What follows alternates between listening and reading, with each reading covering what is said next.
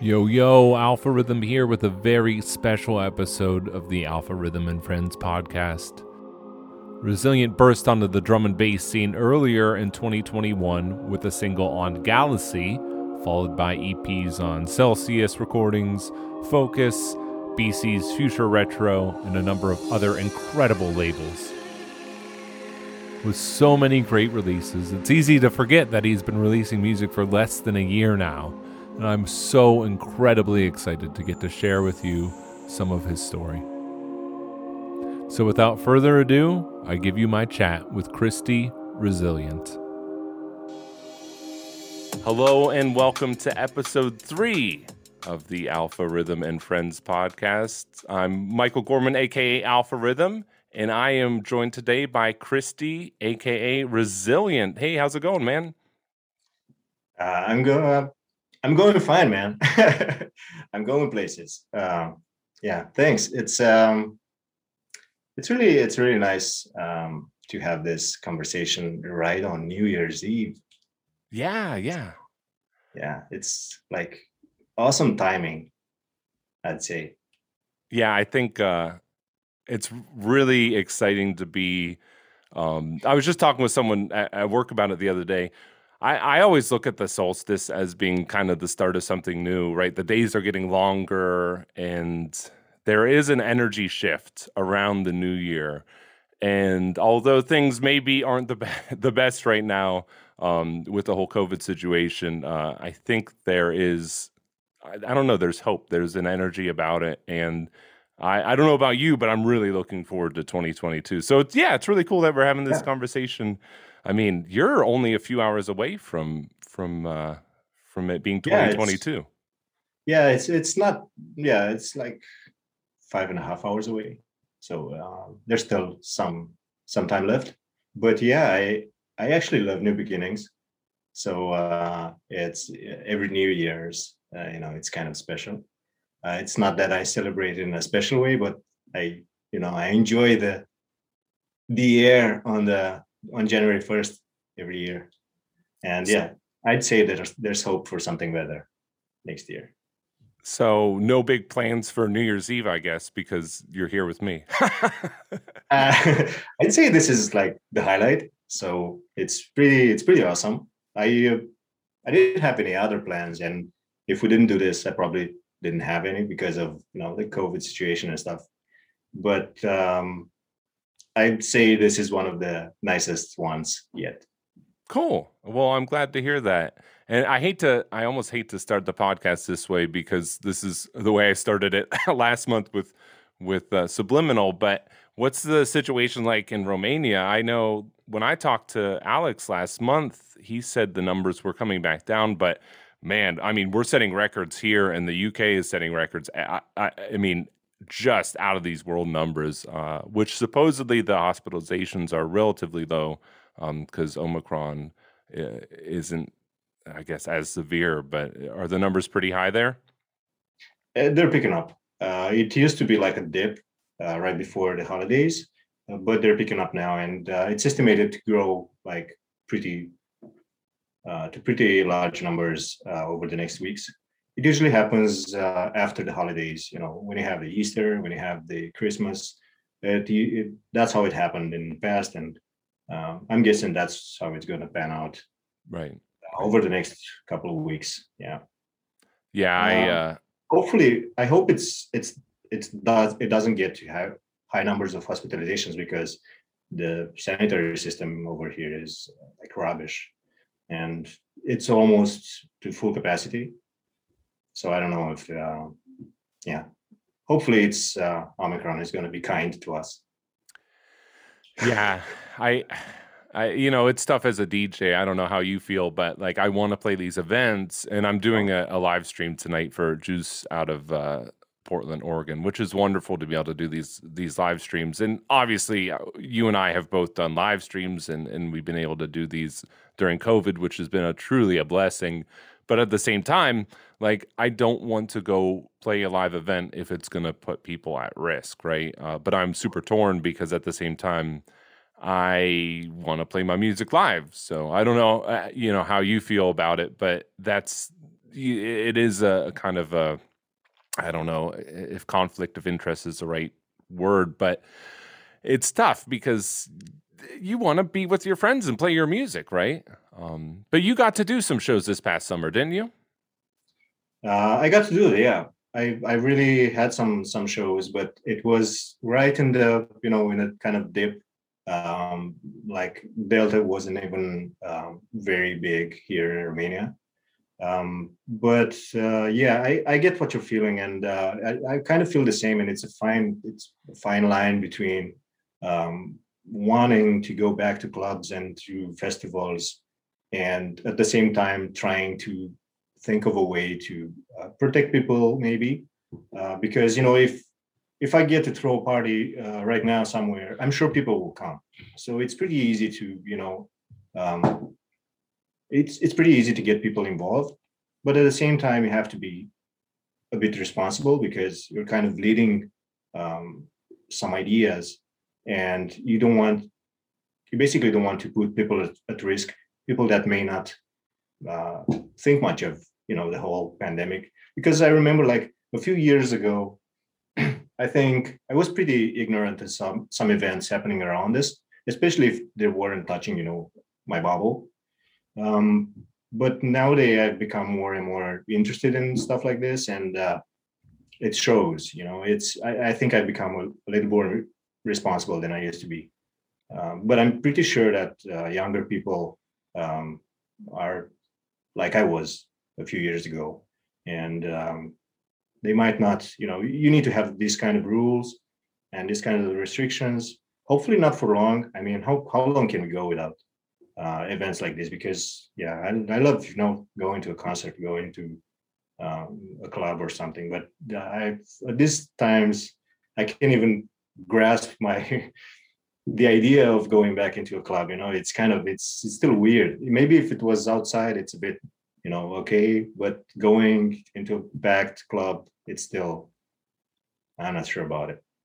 It is tricky I think with the kind of music you produce though and and that I produce because I don't really produce festival bangers and and I don't mean this as a slight or anything but you know neither do you or, or really anyone on like focus we're we are this underground sound that fits in the club and just hits so hard in the club because it's so you know, a lot of festival music is more mids and highs. It's more, yeah. you know, that's why you see like artists like Skrillex and and whatever, you know, succeeding on these larger scales because it is big kind of crowd pleasing, loud music, right? And it, it excels in these festival settings. But I was just talking to someone about this the other day. He's like, "Oh man, you should just start doing more festivals, right?" Because I like dark clubs that are like literally underground and hold like 200 300 people right and just have just a wall of subwoofers and it's just like i mean it's just great like that's what i live for and and you know it, it, you don't get the same thing at a festival. And granted there are some big festivals that have wonderful sound systems but for me just it isn't the same environment. It isn't the same atmosphere. But he said well you better get used to doing festivals uh, because yeah who knows? Yeah who knows over the next uh, few years what will become the standard. You know maybe daylight parties stuff like that who knows? Which is awesome for us to be honest because uh, you know our music the soulful kind uh, goes very well with this you know even at festivals like i mentioned festival but i'm not mentioning like the main stages i'm mentioning you know the smaller stages uh, where you get more underground more soulful and you know usually they're more packed more sound sound systems are usually good where at the festival where I go, obviously not all of them uh, have the you know the money to get nice um, nice sound systems for each stage. but you know the bigger ones uh, usually make a very big effort to have um, good sound decent sound systems. Yeah, like I remember a couple of years ago, uh, before the pandemic hit, uh, we were having uh, void systems at almost all stages, I think, and Electric Castle, and there were like seven or eight stages. So that's that's pretty nice. Yeah, I think that Europe. So uh, my perspective is so skewed too, right? Because I'm in the United States and we don't give the care and attention maybe that I think that festivals deserve um, to you know a kind of EDM whatever kind of festival. Although I hate using that term, but you know I've never been to Sun and Bass or Hospitality on the Beach, despite my best efforts. Yeah, I know. um, you know I went to Croatia, but uh, you know I I'm sure that, and I've been told by so many people in Europe, like yourself, that hey man, like you don't know really what a what a festival's like. Because I I guess I just have this stigma in my mind and and you know festivals over here are really dirty um they maybe you know they Yeah, they just they kind of get a bad rap over here. Some people love them i don't know uh but you know there's a lot of a lot of negative stigma around festivals here in the united states um and I I the way I understand it is European festivals are a lot different. But at the same time, I've also seen excuse me, I've also seen pictures of some of the the aftermath of some of the European festivals. And from an uh-huh. environmental standpoint, like these festivals are some of them are literally killing our planet. Um, yeah. Some of them, yeah, which you know uh, that's a whole nother topic but you know i wish people would be a little more responsible responsible um at these these giant festivals. I don't know about drum and bass festivals but I, i'm speaking to the really big uh festivals. But we don't have drum and bass festivals here in the united states. We only have these you know burning man and stuff like that. Yeah you might find a couple drum and bass artists at these festivals um but we you know we don't have any exclusive you know d&b parties here really. Um so yeah, yeah. That's that's a shame. Yeah, uh, drum and bass is not that popular, I guess, in in the US. So maybe there's not a huge amount of people uh, consuming the genre. So maybe that's why. Right. It is funny though. Uh, I saw someone posting about this the other day. Like drum and bass isn't big here, uh, but when someone is who isn't a drum and bass DJ plays drum and bass, like it always goes off. Like it's just like, whoa, what is this? Whoa, like this is crazy, awesome music, you know. But then like someone throws a drum and bass party and no one shows up. But like yeah, Skrillex know. drops like a drum and bass tune in this set, and everyone's just like, "This is the best!" Whoa, you know, and it's just like, yeah, this is what we've been telling you for you know the past ten years is or twenty years. But anyway, yeah, I totally get it. Yeah. it is. I uh remember, I remember like uh, maybe 10 years ago, I used to go to this club over here, uh, which is pretty nice for electronic music, especially, you know, it, it- I think it, we, we caught the, you know, the dubstep wave back then. mm, And uh, they were playing like dubstep nonstop. We would go there and the whole night would be dubstep. Uh, it was nice, don't get me wrong, uh, until, you know, we we all got tired kind of it, kind of this genre. Um, but uh, you know, every now and then, you know, you you would end the evening with uh, the night with drum and bass, and oh man, it, like you're saying, it went off. Like whenever you switch to drum and bass, it's something else. It's like the vibe, the energy, it's something else. I think there is something to be said about having contrast, though. I, I'm glad you brought this up because, like, uh, when you have drum and bass acts all night and you're stuck at like 174 all night, it doesn't quite have the same impact as if you start out the night maybe with a house DJ or with a breaks techno dubstep DJ. I think having multiple genres on a ticket can be very beneficial. Uh, so I'm kind of, you know, I, I'm kind of of both minds that, yeah, I love drum and bass nights, but having a dubstep opener or even a dubstep DJ in the middle somewhere, I don't think is is a terrible idea. And and I still love deep dubstep. Um, I don't know if you know. Uh, I think uh, it's pronounced fillet. Uh, he just released another album, and and he does this kind of deep melodic dubstep. Um, but you know, there's there's a lot of good artists out there that are still doing really really deep kind of soulful dubstep, right? Um, yeah, yeah, obviously, there's course. There's old DMZ like Digital Mystikz. Like there's the the roots of dubstep are so so vibey. Like Yeah, it got commercial, but but there is um yeah. The 140, the 140 genre, I think, is still uh, very nice, and it's always been.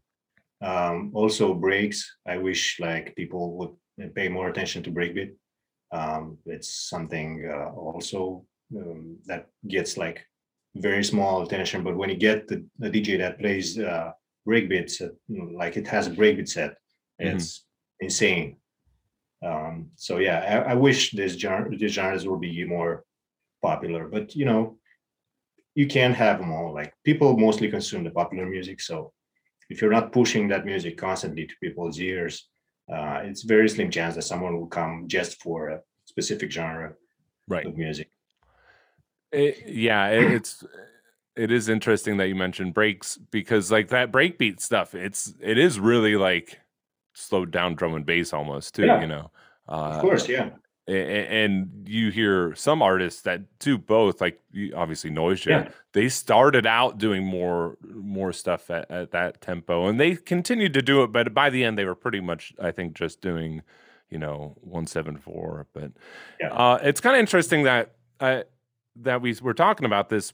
One of the questions that we got in from uh, one of my patrons, uh, he asked uh, if we could easily explain the difference between dubstep and drum and bass.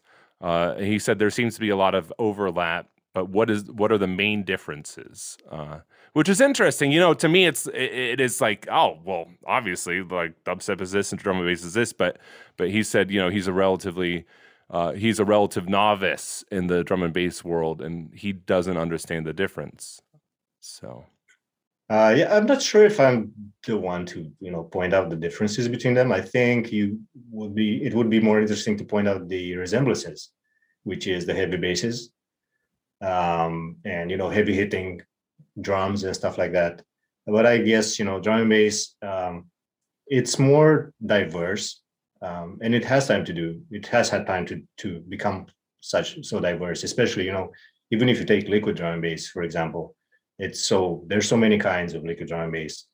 Uh, you could go on and on, um, and yeah, I think you know, and it's it's a bit older in like the culture, um, and many people have this opinion. I think I share this opinion that drum and bass is more since the culture is is older and it's been constructed on uh, very nice, you know, elements uh, that being kept over the years, uh, it's kind of hard for it to fade away. Even if you get some, sometimes you get more interest, sometimes uh, less interest.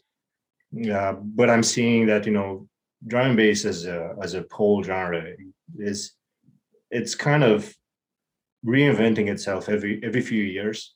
Uh, some people like it, some people don't like it, but you can't argue with the fact that it's so diverse uh, and it's faster and it's almost tuned to your you know heart when you dance over it and it's i don't know it's something else.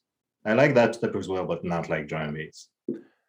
I mean the main difference that i can think of obviously is the tempo right? Uh, dubstep is 140 beats per minute and drum and bass tends to be 172 or 174 granted there's you know i know bop always produces at 170 you know there's people it, used to be in the 160s right when yeah. when it first got started jungle drum and bass jungle, yeah.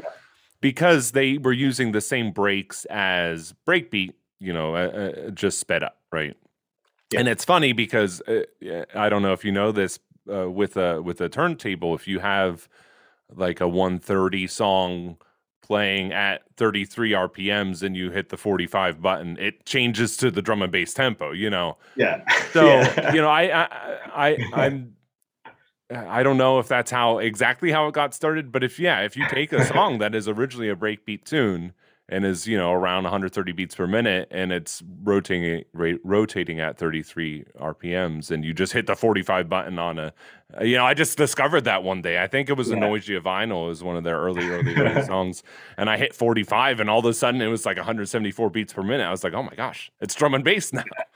Yeah it, um, it happened to me the other way. Like i i bought this uh, Commix vinyl and i put it on and it was a 45 rpm and I had it set to 33. Mm. It was like it was Be True actually. Like the first song was Be True. Mm. And uh, I, I started playing and I was like, what the hell is this? It's not it's not what I remember. Oh man. And I listened to like like half a song and I was this is so cool. Who, who did this? Is this a remix? What what is this?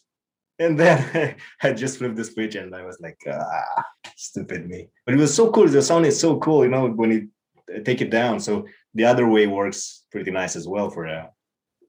That's funny. I, I want to say that I think the song is uh I forget what the name of the song. It's on uh it's on Bop's second album, and it's a 130 track, and it's uh like house kind of track. It's like just kick snare, kick snare, kick snare, kick snare. And uh, I had the the EP is supposed to play at 33, and I had it playing at you know 45, uh, so it became like drum and bass tempo. So it was almost like a hardcore track, right? Yeah. yeah. And I was as I was like, I could mix this with drum and bass. You know, it, it, granted, it gets pitched way up because you're playing it way faster. Um, yeah. I forget the name of the track, uh, but anyway, yeah, it, it's it, again the vinyl's intended to be played at at 33, and I had it playing at 45, and I didn't realize it at first. It was the same thing. I was like, oh man, Bop did like a happy hardcore track, like you know, right? Because it was the the four to the floor, and uh, except it was 170 beats per minute. Um, so, but anyway, getting back to the question, uh, you know, the the biggest difference is the just the tempo, and then you yeah. could talk about beat structure too. Like the the the beat structure of drum and bass is instead of you know, yeah, right, it's the two step. Right, right, right, right. You have that second kick that is delayed. You have the syncopation and the kick and the snare. Um, yeah. I can't really. I, I I've never constructed a dubstep beat, so I've never thought of it on that level. um, but yeah, with drum and bass, uh, you know, you have that kick snare, the second snare, it's kick snare, kick snare. Um, and that's really the basis of of well, we could get into the amen break and everything, but that's the basis of, of hip hop, of drum and bass, of breaks, of so many things. Um, you know, in in dubsteps, their their beats are are patterned a little bit differently. So, but yeah, yeah the biggest. Yeah, since it's lower tempo, you can just get more creative with uh, with the uh, drum pattern. Right. Uh, like cram more kicks in it, maybe. Uh, sometimes it's like uh, four to the floor. It really depends. Right. Right. Yeah, it's interesting because again, commercialized dubstep is this kind of like milk toast, just really homogenized thing that's kind of boring to me. But like, man, there's artists like Rezo and, and, and there's artists that that do dubstep, and I'm just like, wow, like like you said, because it's slowed down, the drum patterns and everything, people get and same with drum and bass. There's some, you know, Rockwell and stuff, people that get really crazy with their drum patterns, but but dubstep, when it's done right, it is extremely good. And I, and I guess you could say that for any genre, but uh, yeah, it gets a bad rap amongst some D and B fans, but oh, man, good dubstep. Like the Alix Perez EP uh, from what 2020 like I mean, it's just mind blowing. Um, yeah, it, it's really cool, and I love when people and drum and bass do dubstep, like Alix Perez. Yeah, uh, because they do it yeah. so well. Well, you know, in the end, good music is good music, so uh, it really doesn't matter the the genre.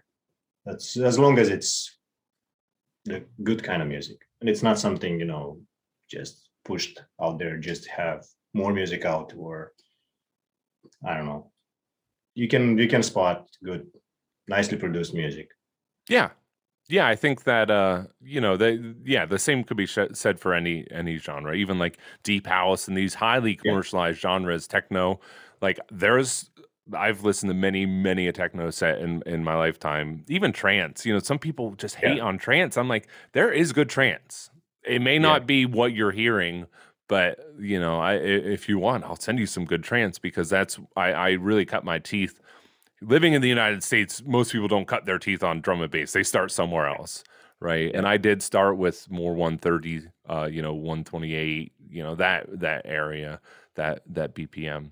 But yeah, the biggest thing whenever I'm trying to explain electronic music genres to people, the biggest thing is beats per minute, right? Uh, it, it, it, I mean, we could talk beat structure, we could talk about all these other things, but the those are you know those are the biggest differences is the the number of beats per minute and just the way that the kick and the snare are kind of oriented. Um, and yeah. Uh, yeah, so but that is interesting. You know, when I saw that question, I was like, again, it seems like common sense to me, but but maybe not to, to everyone. So I, am glad that they wrote in with that question. Um, yeah. Well, since you mentioned trance, um, I'm also a huge trance fan, by the way, and I I haven't listened to much trance lately, um, but um, like 15 years ago, 15 20 years ago, I was listening to uh, trance and progressive progressive trance and progressive house. Um, you know, there was um, Anjunabeats and uh, Armin's uh, ASOT. Um, and I was listening to those like crazy. I was just listening mm-hmm. to trance progressive, and it was like I had this whole bunch of CDs, and whenever I would went on a trip or something, just played like 10 CDs or just spend time over there, just listening to you know that music. I really loved it, and I think my what I loved most about them is the fact that people could make such beautiful music and so simple or you know clean very clean sound because it's obviously a big step a, a big stage music. So it has to be clean and uh, uh, it sounded so nice. And like the music so was so and the productions were so well crafted it's amazing i still listen to them like right now i have some tunes from 2007 2008 and i'm still like i'm amazed of the you know the quality of that music it's it's incredible. Yeah, it's funny that you mentioned that because I I'm probably the same era of trance that that I was into. Um, I'm not up to date on trance at all, but that that era of music, like you said, and, and it's like a very euphoric kind of yeah, music, yeah. and it's just like hands in the air, just like ah, you know, it, it's just, yeah. it, and I kind of strive for that with my drum and bass too. I always talk about you know tranquility uh, being my favorite song that i've produced and it is it's it's a pretty clean mix down and there's not a ton happening in that song and it is just this very just like close your eyes and just like float kind of thing um and, and my favorite kind of drum and bass tracks are pretty simple but like you know that uh, they just take you somewhere right? And I think trance is good at that. And it's just like it's almost like the song is going nowhere, right? It, yeah. it kind of keep it's so circular, it just keeps looping back in on itself. But it's just like you just get lost in it, and it, it and and not to get too philosophical, but that's my goal with music is to just like don't worry about the destination, like don't worry about you know where you came from or where you're going just just eh, bringing you to the present right and, and and that is something that music achieves so well good music does right it just centers you and you just kind of get lost in the moment um, yeah and I think trance is really good at that. And people could criticize it for the same reason, though. Oh, it's not. It's just you know, it's just so repetitive, kind of circular. Um, yeah. It, but you know, if you, if you vibe with it, it's um, yeah, it's all that matters, right? And it's like the progressions on trance music. I like them. They're quite different than drum and bass, uh, but you know, there's just enough to get you like so you don't get bored with that tune mm-hmm. because i i was having like i was i would download all these uh, like um, club mixes for the for the for the songs and you know those are have those long intros like maybe i don't know hundred something bars mm-hmm. of intro, and then a hundred something bars at the end of outro for DJs to, you know, get up from whatever drunkenness, drug fueled uh, set they were playing to just properly line them up. Um, but um, you know, they, they still I have some songs that like the the intros are still so nicely crafted, even though they're so simple and so few elements. I think that's the most difficult part, and that's what I strive now to get my uh, my music as as simple as possible. But you know, that's very that's obviously very hard to do. Like I feel that if you add more elements and more, you can make it interesting. But if you can narrow it down to just the simple stuff, and that simple stuff has to be 100% awesome. You can't, you know, you can't put something just to be there. It, it has has have its purpose. Yeah, all killer, no filler, kind of like you. It yeah. has to, everything exact exactly yeah. what you just said. It has to have a purpose. It can't be in there just because, like, I don't know, something needs to be here, right? Like, it has to. Uh, when you have very few elements, everyone is so crucial. Um, yeah. And again, that not to go off on a trance, start a trance podcast, but you know, I think I, I think that good trance, or even you know, you know, good minimalistic drum and bass um, yeah, some of the best songs in drum and bass are just, you know, I was listening to uh, the Garden uh, remix, the Calibre uh, Teed Garden remix, and and Calibre is the master of this, right? Like he has very very few elements. I'm just like, how the f- is this song so good? Like there's nothing happening. Like there's just really so the the progression is so subtle and it's Yeah. just like, you know, you're but it's just oh, so good. Um You know, there, there's some tunes that have literally no progression. But if you get like the right sample and you have like the right kind of even a, an eight bar sequence, like you just repeat that eight bar sequence throughout the drop, and it's sometimes you never get tired of hearing it because Mhm. it's so good. And some other times you need progression because you know people aren't going to listen to that tune. Maybe you can play it in a club like uh, a drop, but uh, in order for people to actually listen to that and you have to have progression and it has to have diversity. Nowadays, people are expecting. That's what I noticed. Like the the tracks that I that I love most are those that have as little progression as possible. But I've had it so many times that some labels rejected my music because you know they hadn't they didn't have uh, much progression Mhm. too much progression. And it's usually referring to, you know, how in the second drop different than the first one. Mm, Um, right. But you know, if the if the if the song is good, you actually don't need it because you could get away with subtle differences. And most of my music has subtle differences in the second drop. It's not very different because I invest everything in, you know, the core idea. And I play that core idea to the first drop. And it makes sense to me to have like the second drop be basically the same idea, but you know, presented differently Mm, maybe have a slight diversity. But I think that people now nowadays expect, you know, have a, you can't, you know, I in my opinion, you can't work on a song so much that it's so different by the end by the end of it. It kind of loses the identity. You, you're not sure what you're doing there anymore. You know, that's that's my feeling. Yeah, I'm trying to think of "Loving You," which obviously is like my favorite tune ever. but I, the progression in that is is subtle to none. Like that. Not to say there's there's no progression, but it's just there's not. Yeah, I, especially the second drop. There's not a ton different. Um, but it is a song you can just lose lose yourself in. It's yeah, and- that's that's what I'm saying. If you're vibing with the with the tune, it doesn't have to have any progression at all. right. I mean, just slight stuff, you know. and those are the best songs because like I can't tell you why I love that song. Yeah. You know, it's just it's the it's the it's greater than the sum of its parts. It's the the unnameable the i- i- you know um there's something to it. Uh, you know, in Taoism, you know, they talk about the Tao that is named is no longer the Tao. Like once you name, it's the thing you can't point to. That's the Tao, right? okay. um and, and it's the same thing i mean it is but it is that same energy it's i i, I do believe uh, again not to get super philosophical but i believe that music is so good at channeling that unnameable unknowable thing right? And you can't put your finger on it because it's so it's beyond words. It's deeper than words.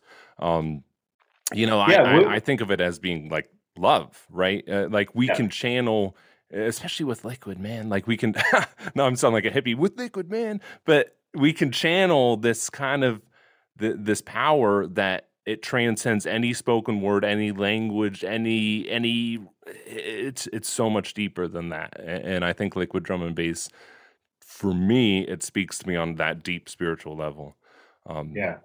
so yeah. This is yeah, the fact that you're still able to feel this way is very uh, it's it's awesome because you know we as producers tend to get lost in the details of mix downs and you know did I EQ that thing right or not? Was that break doing there? But um, before we were producers, we were just you know music lovers, and um, it's easier uh, to just like or dislike a song uh, based of how it makes you feel. You don't even get lost in those details unless you're another different music producer. You might notice the issues, um, but it has to make you vibe with it. And the the main thing, um, what I love about making music is I get to express myself. And every song I make and every song I've released under my alias of Resilient um, has like I feel that I have accomplished uh, the message that I needed to send for that particular song. Um, it wasn't just music made to release music; it was music that I felt I had to make, uh, and I think that the execution, creation-wise, um, was kind of delivering that message. Now, on the mixdown side and technical side, I still have a lot of, to learn and a lot to uh, to fix to my uh, the way I package, you know, that idea and deliver it to people.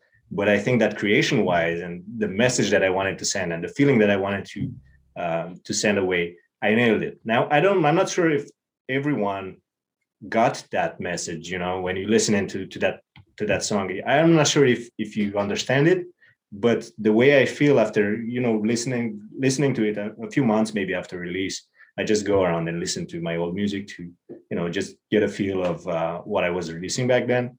And i feel like that i delivered that message uh, as it should have.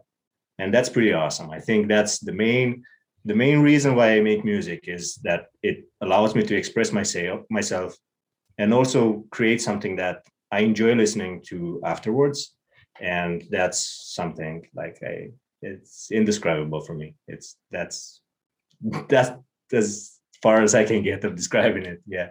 No, that's awesome because I know a lot of producers that say like they hate their own music and especially stuff that's older, right?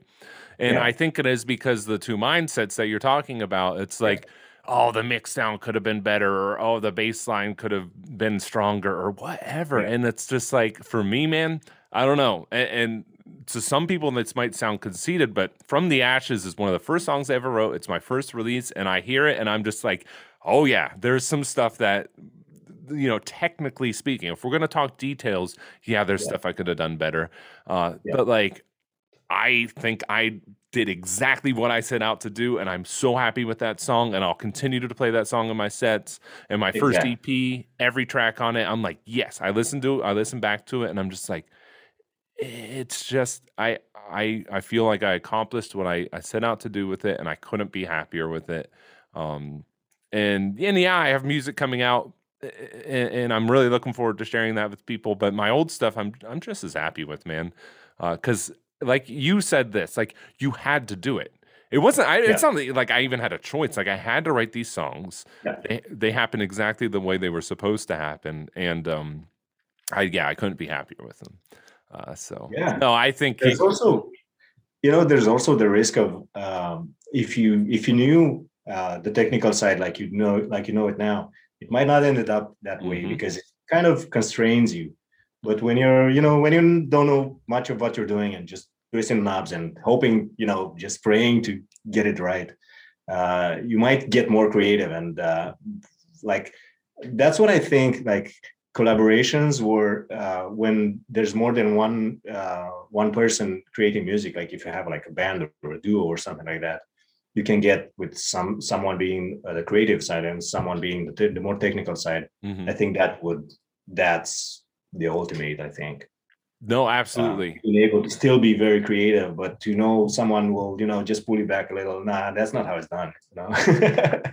Yeah I, I think that for me uh, you know i've done some stuff with andre human nature and i continue to do stuff with him and like he can execute on technical stuff and i get with drew i get with willem once a month just to go over what i've been working on and like tech i'm not a technical producer and i hope I honestly like hope I never will be. I don't spend all day yeah. looking at YouTube tutorial videos, and and and some people might be like, "Oh, Alfred," I'm like, he doesn't know how to. He doesn't know a sine wave from a square wave, or whatever.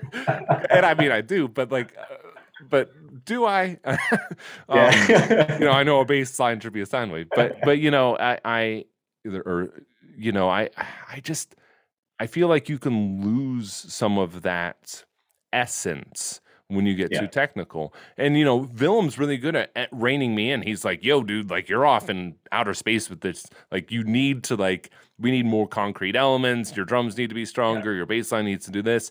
And that's why I get with him still every month, you know, because he keeps me in check. Um, but like because left to my own devices my music might be unapproachable. But that's where yeah collaborations are really really beneficial. Because if you look at Willem and, and bc are the perfect example. Bc's like a vibe master and Willem's like yeah. a mix down like production master right? And when you bring them together that with the vanguard project uh, i hope i'm not breaking anyone's uh, I, I don't want to spoil any secrets, but uh, the way I understand the Vanguard project is BC catches the vibe, sends Willem a bunch of stems and stuff, and it's like, hey, this is what I'm working with. And Willem's like, and then he does the technical production stuff to it. And then you have a Vanguard project tune. And, and like, I think there's a lot of duos that work together that way, even Willem and McLeod. And I'm guessing they work together in much the same way that McLeod catches the vibe and Willem takes the vibe and hones it into um, because the thing the thing that Willem always points out is like this is dance music. There is a function to it, right? And I forget that constantly. Like I'm more form over function, and then he's more function over form, maybe. And then like when you come together, it's like the meeting of form and function, right?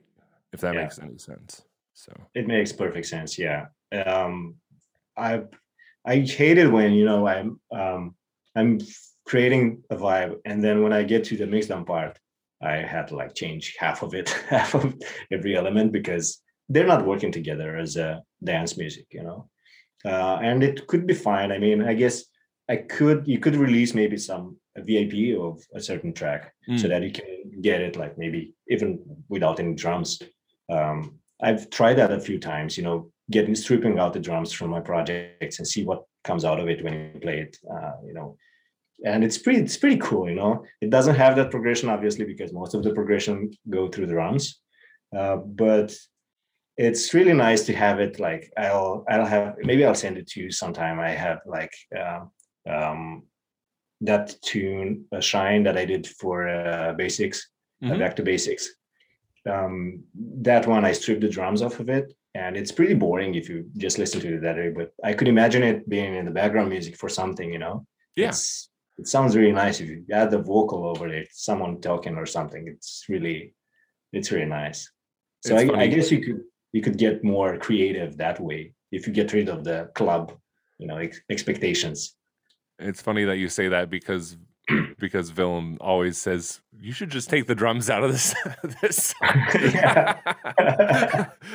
and I have experimented with some uh, ambient stuff because yeah. I actually talking about getting started on electronic music. I started on selected ambient works. Like if you if you really want to talk about where I started listening to to electronic music, it was Aphex Twin selected oh, ambient oh, yeah. works one and two. Um, oh, yeah. and uh, yeah, so you know, I, that stuff. Obviously, there's almost especially selected ambient works too. There's there's almost no drums at all.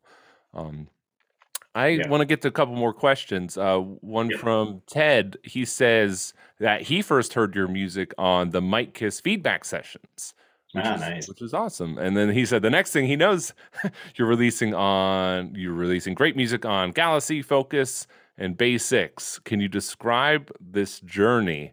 Uh, which I'm sure is a lot to, to describe, but he says it seems like it happened so fast. Uh, but it's interesting that he he wrote this in because I think that was probably the first time I'd heard of you too. Um, probably, yeah. Yeah, and then next thing you know, it you're number one song of the year on the Alpha Rhythm podcast. that was unexpected, but uh, oh yeah, no, you must know that was coming. Oh no, come on, man! There's so much great music on that playlist. I was like, it's insane and it's something like that when you listen to it and you realize you know everybody says you know oh man this year's been so full of great music but you don't actually realize it until you listen it into a mix the all of it. And it's amazing. It's amazing. And it's, it's so easy because it's so much music going out. It's it's very difficult to you know have something stand out. You can you might not even listen to it because it's so much music. You can't listen to it all. I i still like maybe the last two or three months, I haven't listened to any promos in my inbox because I didn't have time. Um, I like to listen to it, you know, uh, so that I can provide valuable feedback and just have it to play it in my sets. I didn't actually uh, record any more sets because I was so busy with work and stuff. Um, but yeah, uh, so yeah, thanks so much, Ted, for uh, for the nice words um, it means a lot to me, especially since yeah, this year has been crazy. It's I I didn't expect this to be honest, uh, but the fact is, uh, you know, working on music, it's it's a long journey from the idea of creating a song to getting it signed and then to actually get it released. So uh, even though I had like releases in January, uh, some of those ideas were actually uh, I worked on in the previous summer, like in um, 2020, and um, yeah, I think like I under the alias of resilient because I I used to have a different one. Like I started creating um, some you know very lightweight, nothing major. Uh, wasn't really happy with uh, my productions, but you know it helped me um, get to this point. Like it didn't happen overnight, uh, but uh, having those sessions with Andre with Human Nature definitely boosted you know my production level to levels I I didn't actually hope. Um, so yeah, those sessions I actually had a few a few uh, tracks uh, written, and one of them, I think two or three of them, uh, were mentioned in the feedback sessions. Uh, one of them got track of the week. Another one, I was tied, I think, with someone uh, with Huxit or something. Um, so it was definitely a booster to my, you know, to my um, uh, ego, so to speak. because I, I wasn't really sure what I was doing. You know, I I was I, I, was feeling that I'm creating good music, but I wasn't really sure if it's music that other people would actually enjoy listening to. Um, so yeah, those songs were actually almost done, uh, and they were signed in the in autumn uh, on Celsius. Um, then uh, Galaxy reached out. Uh, we had like the uh, Lost Together tune with Human Nature and uh, Positive Reaction, and it was actually pretty like the, the release process were was the fastest ever i think. It was two months from signing to you know to releasing and i was it was amazing. Um and yeah and just i had like the ep that dropped on celsius was finished in autumn but it was released in march um, the songs from Sparks EP, which was released like almost a month after the, my first EP on Celsius, that was always also completed somewhere in January or something um, so I was writing a lot of a lot of music. Um, I had like hundred ideas or so, um, but you know, not all of them near to completion. Like mainly mainly loops, and uh, some of them that I thought they had a future. I kind of went on and finished them. Um, and yeah, and this year I just stayed on it. Like I I worked as much as I could on music. Um, I couldn't work very much. You know, I, I was kind of busy with work as well. Um, but I try to give it my best, and all my basically most of my spare time I invested in creating new music. Uh, not all of it, you know, got signed or um, might not ever be signed, um, and I think that's that's not a bad thing. Um, I I love you know, and some it might some, it might sound weird, but I like when I'm rejected by a label, but you know I get the reasons. It's like a free feedback session that uh, you don't pay for. and it's uh, it's pretty nice, you know, to have that that opinion. And sometimes you realize that that tune might not never see the light of day. You know, at least signing it, I'm still playing them in sets um, sometimes, um, or just you know, just keeping them. Who knows for the future. Uh, so that's basically what's been happening. And the past few months, I couldn't really, I didn't really have much time to work on new music, but I already have a bunch of stuff uh, already signed or ready to be signed.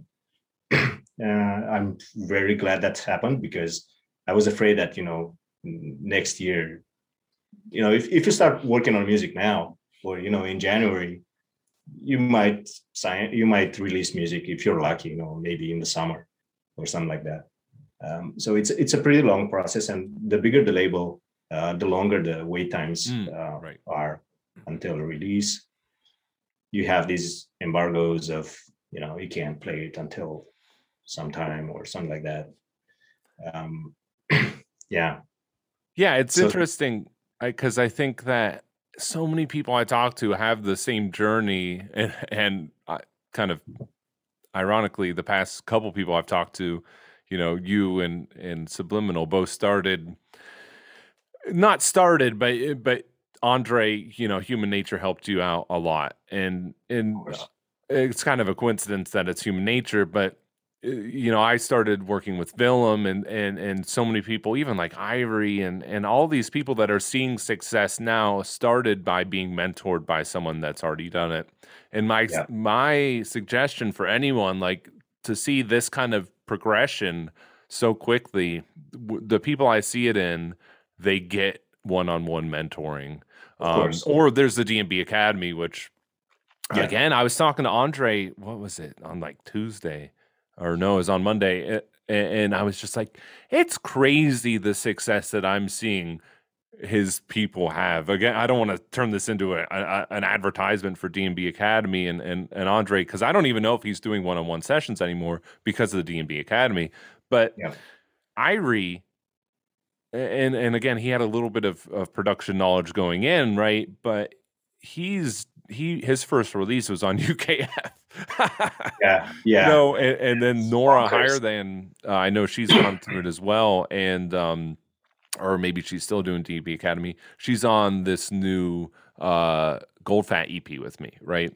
And you know, we're we're all just kind of starting out together but there is this wave of artists that you're getting and it's i think because of covid right people had yeah. to find new revenue streams when they couldn't dj so they started mentoring people and i keep yeah. telling people if you want to get started now is the time because there's still yeah. artists doing mentoring yeah not sure how long because you know once shows pick uh, start to pick up again uh, or even andre you know it, uh, at some point he had so many uh, so many students that he didn't basically have time for sessions. Mm-hmm. Uh, so I'm really not sure if it's if he's doing if he's still doing one on ones now. Yeah, uh, I but I was lucky. I was so lucky that I got you know basically one of the uh, and kind of uh, one of one of the last slots basically. Um, and yeah, it's the main reason why I think this is so important to get mentoring and especially something like D&B Academy is very kind of helpful because they have like these packs of videos from other uh, well-known producers that basically give up their trade. They give up their secrets. And what i uh, what i what i think was most important for me was the one-on-one sessions with andre. He basically he let go like i he didn't hold back on anything like i would i was getting some insider secrets that i i wouldn't even thought possible at that point. I was like, really? That's how you do that stuff? Yeah, it's that simple. And it was like I wouldn't never thought of that. And nobody gives you those uh, those tips on YouTube videos and stuff. You know, you only get them from someone with experience. And I almost feel bad. You know, I I, I felt I was feeling like I'm ripping uh, ripping him off because it was so cheap to get those valuable lessons, and it was like he it took him like 15 years to get to this point. And i'm like in a couple of years like i'm creating music i'm getting signed. And i i was like i couldn't even believe it at some point you know i was still like trying to pinch myself. Is, is this really is this really happening? Because you know you get you get to a point where you get stuck. Like you can look at all the videos you want uh, but you're just going to end up sounding like somebody else and you, when you're learning, I guess that's okay. You know, when you're trying to, uh, everyone's trying to emulate some kind of style, um, maybe a style they like or something like that. But as as you want to get apart from that and stand out, uh, there's some things that nobody tells you. You know, and it's not because they don't want to tell you. It's because for each people it's, it's different. Um, and what I loved so much of my session with Andre is that um, I had like an interview before joining and he actually discussed with me and tried to figure out uh, what my strengths and weaknesses are so that he can decide if he's going to work with me or not.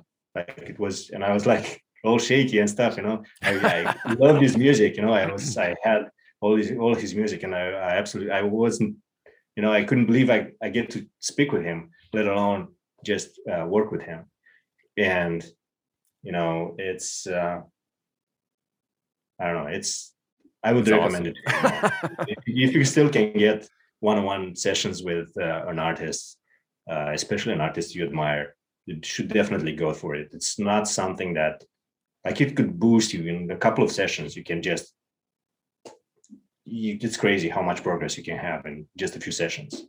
It I doesn't have to be like the a year of sessions. Absolutely. Yeah. A few sessions can do wonders because um, yeah. they can, especially someone with experience, can isolate where you need help. Right. Yeah. And that's exactly. what Andre yeah.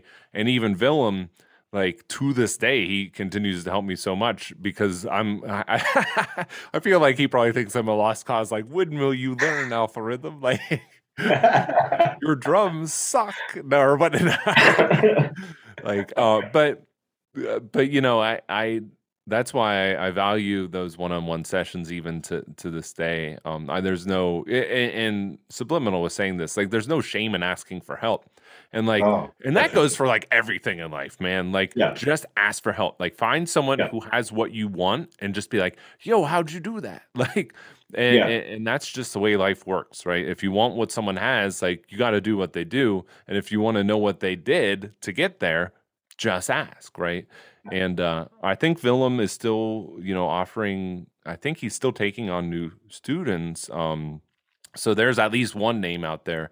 I know even Commix Commix was offering yeah. one-on-one sessions. Yeah. Like dude wrote, I mean, it used to be two people. I think it, you know, it's just one now, but like be true, you know? yeah, I mean, we were just talking about that song earlier. It's just like you don't get any more legendary. That's that's like and liquid. That's like that's it, right? It's be true, right? Yeah. I uh, uh, and if you can get sessions like now is the time because things are still hairy with COVID. You know, like I was supposed to be in London last week, and oh, boy, I'm glad I didn't go. Um, I'm supposed to be there again in February, and it's just like, oh my goodness. But anyway, not to not to go off on a tangent, but you know, now is the time. So, you know, carpe diem, seize the moment, and just reach out to people that are offering these sessions. Um, you know, not to yeah. totally plug myself, but I've been doing them with a couple people, and I've just been trying to pass on what's been passed on to me from you know working with, and I even worked with Mike Kiss. Mike Kiss was doing them. No, he doesn't do them anymore, but you know, Mike yeah. Kiss, Willem, and Human Nature were my mentors. It's just like what, you know. That's a yeah. That's a pretty select uh, team of people having out there. Yeah, kind of jealous. Yeah. Yeah. No, it, eh, eh, you know, like you said, you were nervous. Like I remember my before my first session, you know, like pinching myself or whatever. Um, yeah. It's pretty cool. Uh, so another question from James. Uh, he said, "What has it been?" And we touched on this a little bit, but what has it been like launching a music career during a worldwide pandemic? Um, yeah, I think I've asked. I think. Well, I asked Subliminal this, but you know, uh, he asked if there's pros and cons or just cons. I think definitely there are more pros than cons to this because, like you said, um, I I got to work with some artists that maybe wouldn't have had time for me uh, if it wasn't this situation. Uh, but you know, the biggest con it was that you couldn't actually play your music on big systems, and that's uh, that was the biggest bummer I think and it's not that you can't play your music on big system is that you can't go to other shows and have some random dj playing one of your tunes mm. on big systems which is like the top feeling i guess. Um, so i think this is there's this pro and this con. I don't think there's anything different. Um, i think another pro would be that being you know in lockdowns and stuff uh, I basically had more time on my hands to actually work on music as opposed to going out with friends and uh, um, stuff like that. Not that I don't enjoy it, but uh, I was kind of forced to reconsider the options, uh, what I could do with my time because I'm like I I I'm not I don't love wasting time. Mm. Um, it's one of my uh, issues. I know that many people have this issue uh, trying to be you know as proficient as possible, um, but I really like to know that I've done something useful with my time at some point. Uh, so I think that one of the pros was this one that I was kind of confined in um, in lockdown and in all the social distancing um, things uh, to actually have more time to dedicate to music. And boy, did I took advantage of did I take advantage of that. Yeah, absolutely. I it's funny because people tend to focus on negatives and, there's so many so many positives i know it's tough like people are dying and like i just uh, you know i've lost family members to yeah. covid and and um I've been to funerals of people that have died very recently to COVID, so I'm I don't want to minim- minimize that at all because you know it's been I mean, that's just the way life is, man. There's there's there's the you got to take the good with the bad, and there's not one without the other. But yeah, but the the the pros, like I like I said, carpe diem, like seize the day. When one door shuts, another one opens, right? And yeah, I lost my career. I lost my. I worked in you know a, a theater. I worked in a performing arts center, and I mean they shut down for you know they're just reopening now. Um, and you know, it's just like, oh my God, like I worked so hard for this job. I interviewed and there was there was like a hundred applicants. And then, you know, when they interviewed me and I do all these presentations, I, you know, I, I fought tooth and nail for that job. And then literally I was there a week and then COVID hit. Um and uh and then I I had always said if I only had the time, I would really I'd love to, you know, make some records and release on Fokuz and release on hospital. And it's just like, well, you always said if you had the time, there's nothing but time, right? Um, yeah. And and you see people like yourself that that did exactly that. They they ceased. There's no time like the present, right? And like when you're at home, sitting at home, and you've always wanted to write music, like now's yeah. the time, right? Um, so you can sit and wallow in misery and think about, oh, woe is me, and look at all what's wrong with the world, or you can you can take action steps and and ask for help and and do these you know get a subscription to splice and you know yeah. just there there's these things that you can do and um yeah.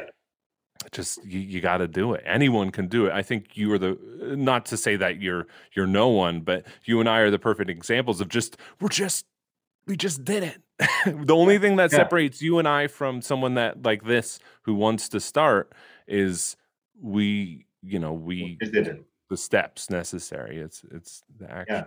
So you know you. Yeah, you, I think you just you you nailed it. Um, you you just had this golden opportunity. Really, COVID presented an opportunity, and yeah, there's cons, like you said. It's mostly the live events thing, right?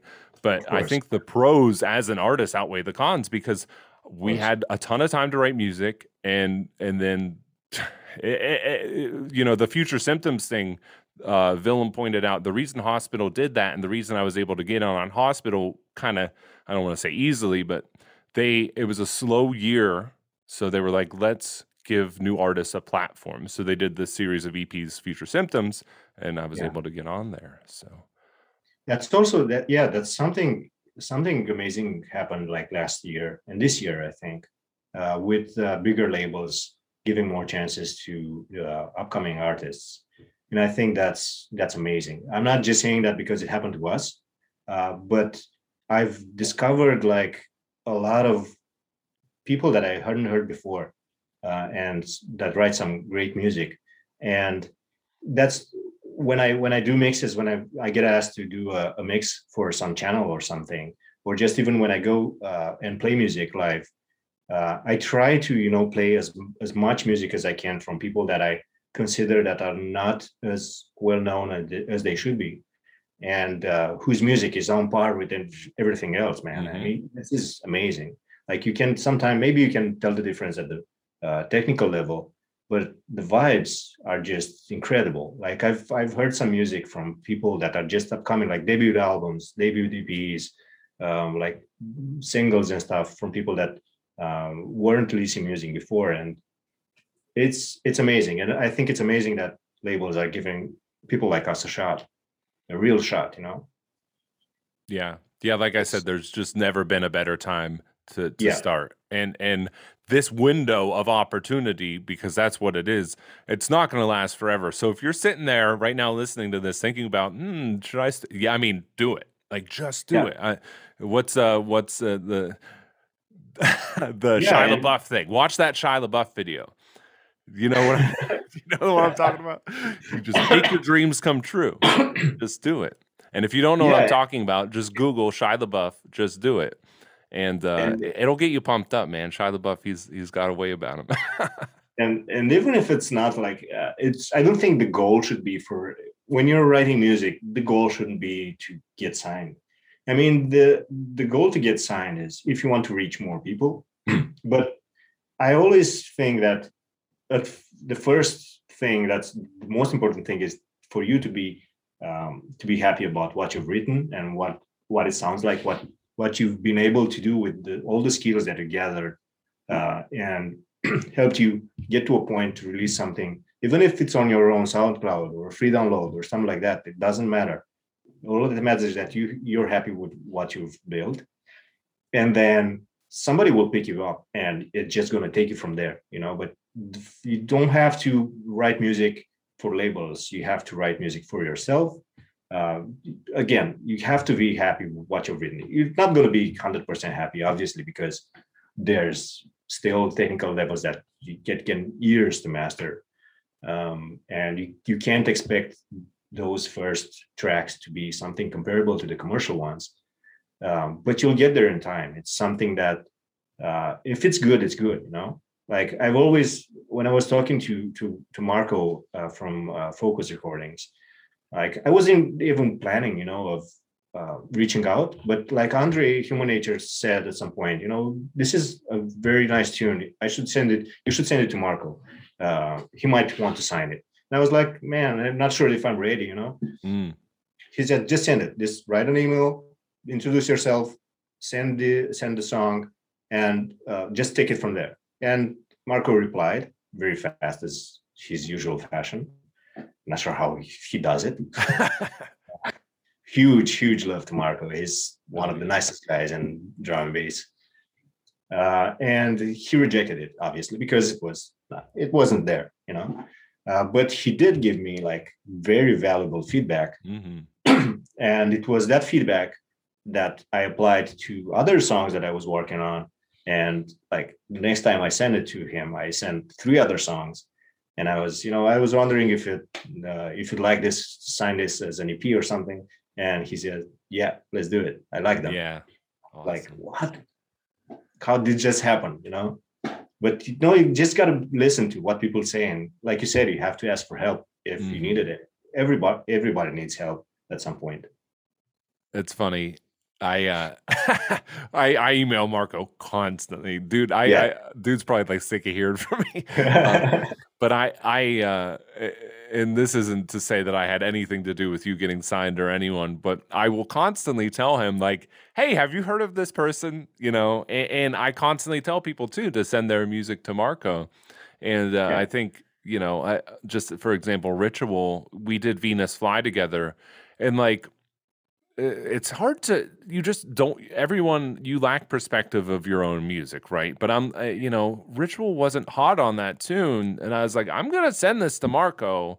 Yeah. and he's like yeah i don't know. Like i don't even know if he responded to me. I was like hey i'm sending this and i don't know if but i sent it and i you know i i think marco out of all the songs on that ep i think he liked that one the most and it's had the most success you know the streaming numbers wise and they put it on the best of celsius 2020 compilation. But but anyways uh you know and then ritual was writing more stuff and i was like dude just send this to marco right? And and, and um you know then he he released the acacia ep which was on influenza and and then he did moments of comfort on celsius last year and both of those eps are so freaking good you know? And and and the same thing with you know uh Irie and you know these these new artists again that are are just fantastic. You know, Marco does such a wonderful job of, of promoting new music. Um, but then you even see people like Willem and, and BC and, and and stuff releasing on Fokuz too. So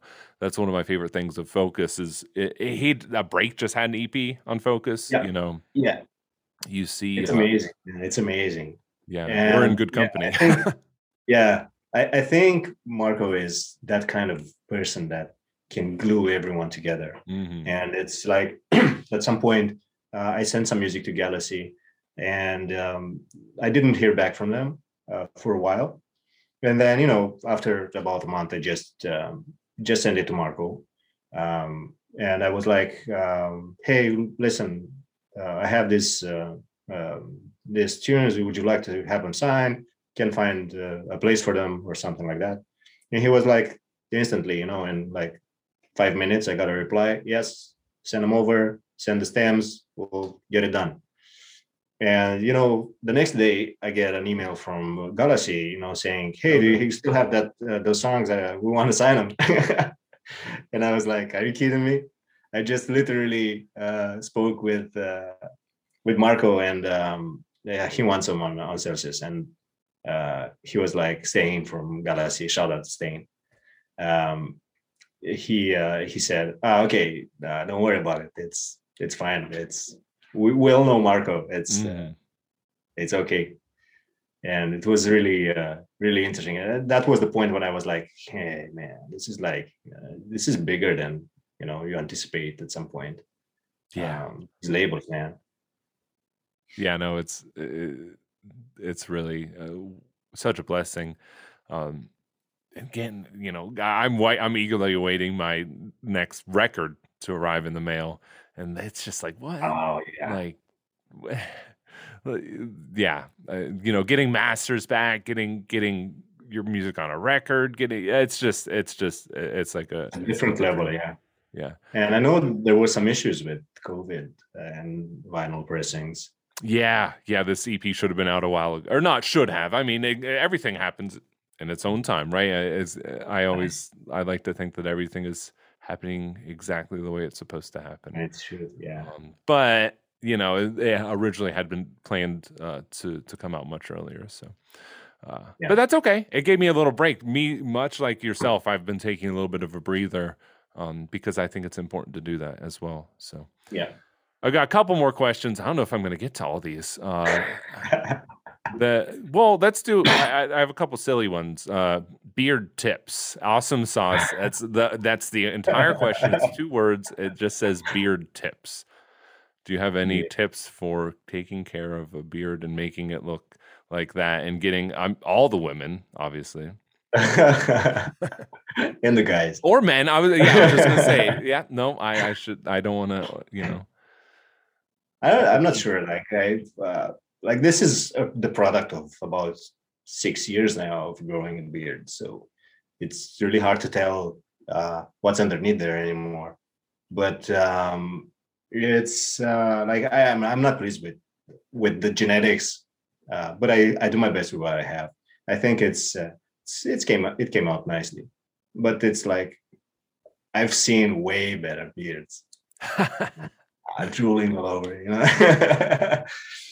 but yeah, you gotta be happy with what you have. And uh, and yeah, sometimes I wonder, like, people listening to my music because it sounds nice or because they see like beard. that beard. Yeah.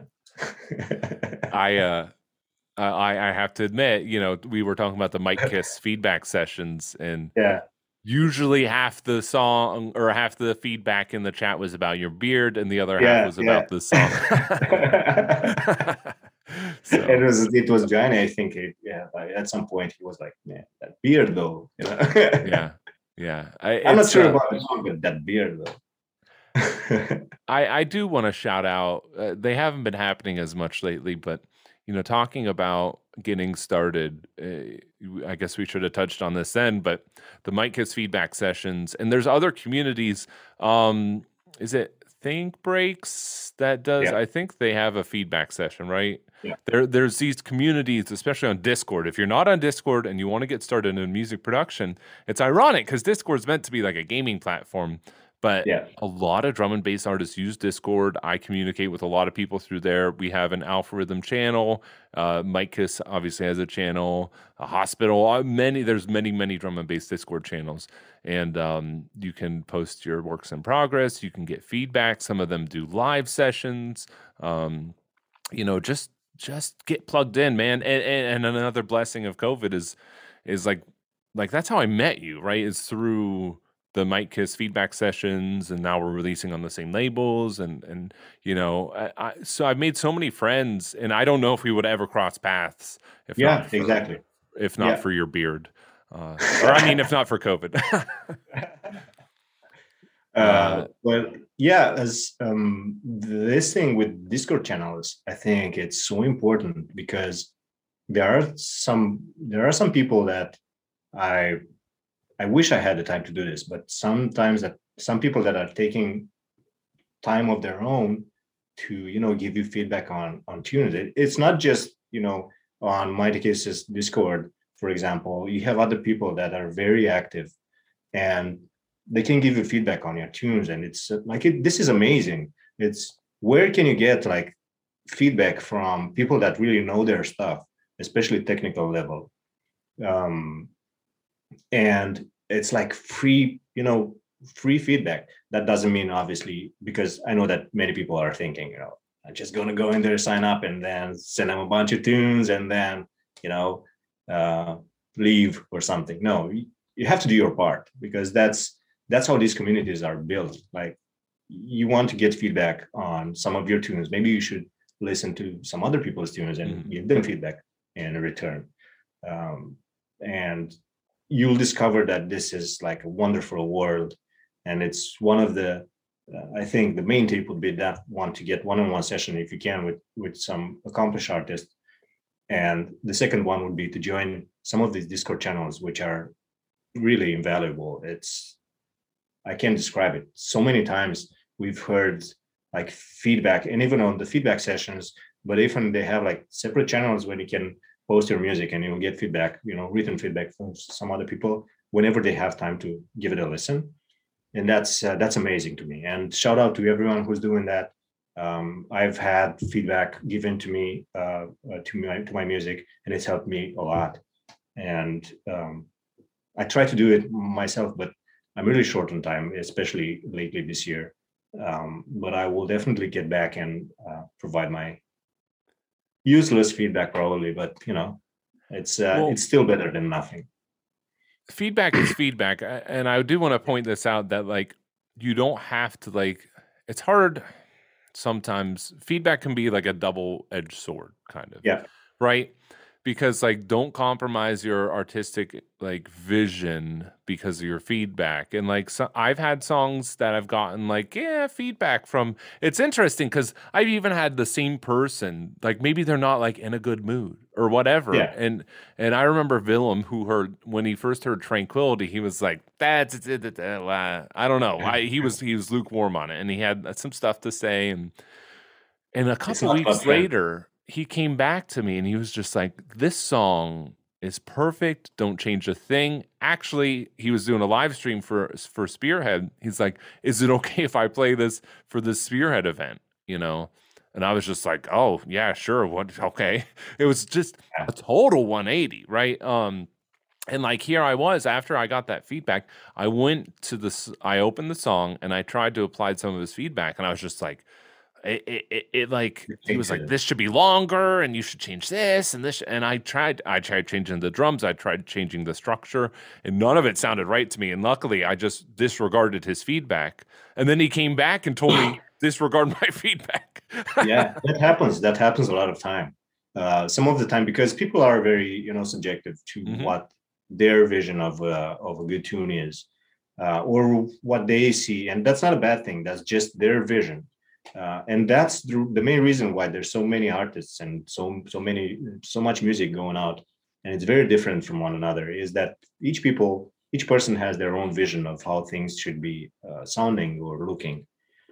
And yeah i think you should take that feedback um, but you know don't don't hold your breath that that feedback will actually improve your music. It might you know like you said it might change the whole vibe and you don't want to change the vibe if it's something that you're happy with you might as well release uh, a tune with a, a, solid vibe and a poor mix down than the other way around Absolutely. because it's gonna it's gonna sound nice it's gonna sound clean but people will get tired of it and maybe not play it at all. And we don't want that.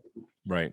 Some of the best music in drum and bass, at least, that I love and the liquid uh, part are some of the worst produced uh, pieces, maybe like the old ones from like 10 or 12 years ago, 15 years ago. And it's just if you listen to it now, at today's standards, they don't stand up, you know, but they're still solid pieces of music. Yeah, it's funny. I heard someone criticizing Etherwood's mixdowns the other day. And I maybe I'm just not like production minded enough, but like I'm like, what Etherwood song are you talking about? Because I think his stuff, his mixdowns are fine, but also yeah. I think it just goes to show like I'm not going to Etherwood for like a clean mixdown. Like I don't care. I don't care what Etherwood's mixdown is necessarily because I'm going for a vibe, right? Exactly, yeah. And the musicality and Right. so many different layers. Mhm. Uh, you can't just like you can't just sacrifice everything for the sake of uh mixdown. Right. Whereas, you know, like if Sub Focus had a bad mixdown, like uh, his song is his songs are Oh, like yeah, super like or Wilkinson, you have this like highly produced music that Yeah. if the mixdown is suffering, not to say musical their musicality is lacking or anything. I'm not trying to criticize them, but but the mixdown is so crucial to what they're doing, that kind of dance floor stuff. Um so but just- with other yeah. one, I'm just like, man, it's a it's a vibe. So yeah. For dance floor, you need to have everything uh, spot on. It's Right. on those huge systems for main stage. Um, it's everything is noticeable, and it it has to first it has to sound okay on those big systems, and then the vibe. You know, Right. if you can nail them both, that's fine. All right. I have this one from Cosmo Cat. He says, Can you get into some of the details about economics of producing drum and bass? How does it pay to be a DJ or a producer? Is it sustainable to have as a primary source of income or only as a side job? Uh, and then he goes on to say, if it's a side job, is your main job somehow related to DJing or producing music? Um, yeah, that's. Um, I think that's a hard question to ask, uh, but at the same time, um, I don't think, at least in my perspective, I don't think it's that important. Uh, but if you do want to get a career um, on music, you have to get on, you know, the commercial side. You Mhm. can't stand on underground um, jobs or um, music, even music, because that's not paying enough. Like every day today is streaming, and streaming is paying so poorly um, that you need to have millions of sales in order to, you know, um, get a decent living out of it. Uh, I would suggest, you know, getting maybe a side job or uh, e- even a full time job if it still allows you to have time to make music, and just see where you- where you go with uh, um, with the income from music, um, and just see if if it's something that you would see like growing in the future. Uh, because even when you're starting, like in any other business, I assume it's going to be like very low income for a few years before you actually get your image out there and people know your name and um, uh, are calling you to all these events. And also, I think that the most the, the most money you will make is from gigs. It's not from selling the music. So you'd have to be maybe be a very good DJ uh, that knows the crowd, and uh, you know it helps if you create good music, but it's not mandatory. Like you could still be a very good DJ, and that's what counts in those gigs. Um, people are still, you know, uh, vibing over uh, DJs more than artists. There are still artists that are good DJs as well, but uh, there's also very good DJs that don't produce music or produce very uh, very little music.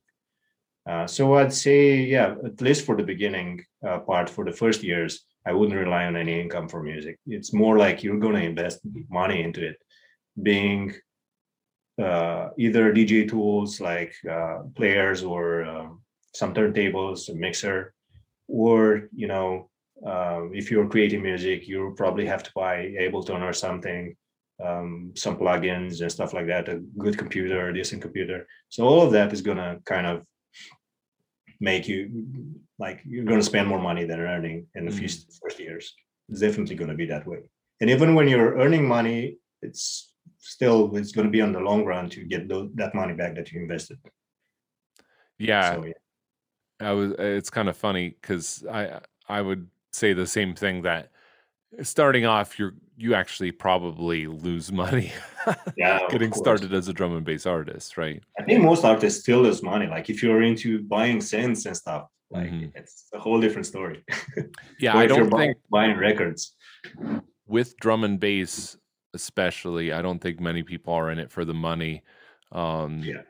But you know he talked about uh, having a side job relating to drum and bass. So willem for instance i know that he does a lot of mastering and he does yeah. he he he is like an audio engineer, right? So he has side jobs that are related to drum and bass, and he does the one-on-one sessions. So yeah, he's an artist and he DJs and stuff, but that's just not enough, especially when you have a family, when you have kids, when you live, you know, in London or you know near London. It's it's expensive, right?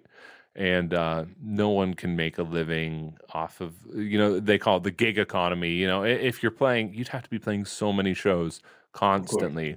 The streams yeah. just aren't enough. They're not paying the bills, and no one buys music anymore.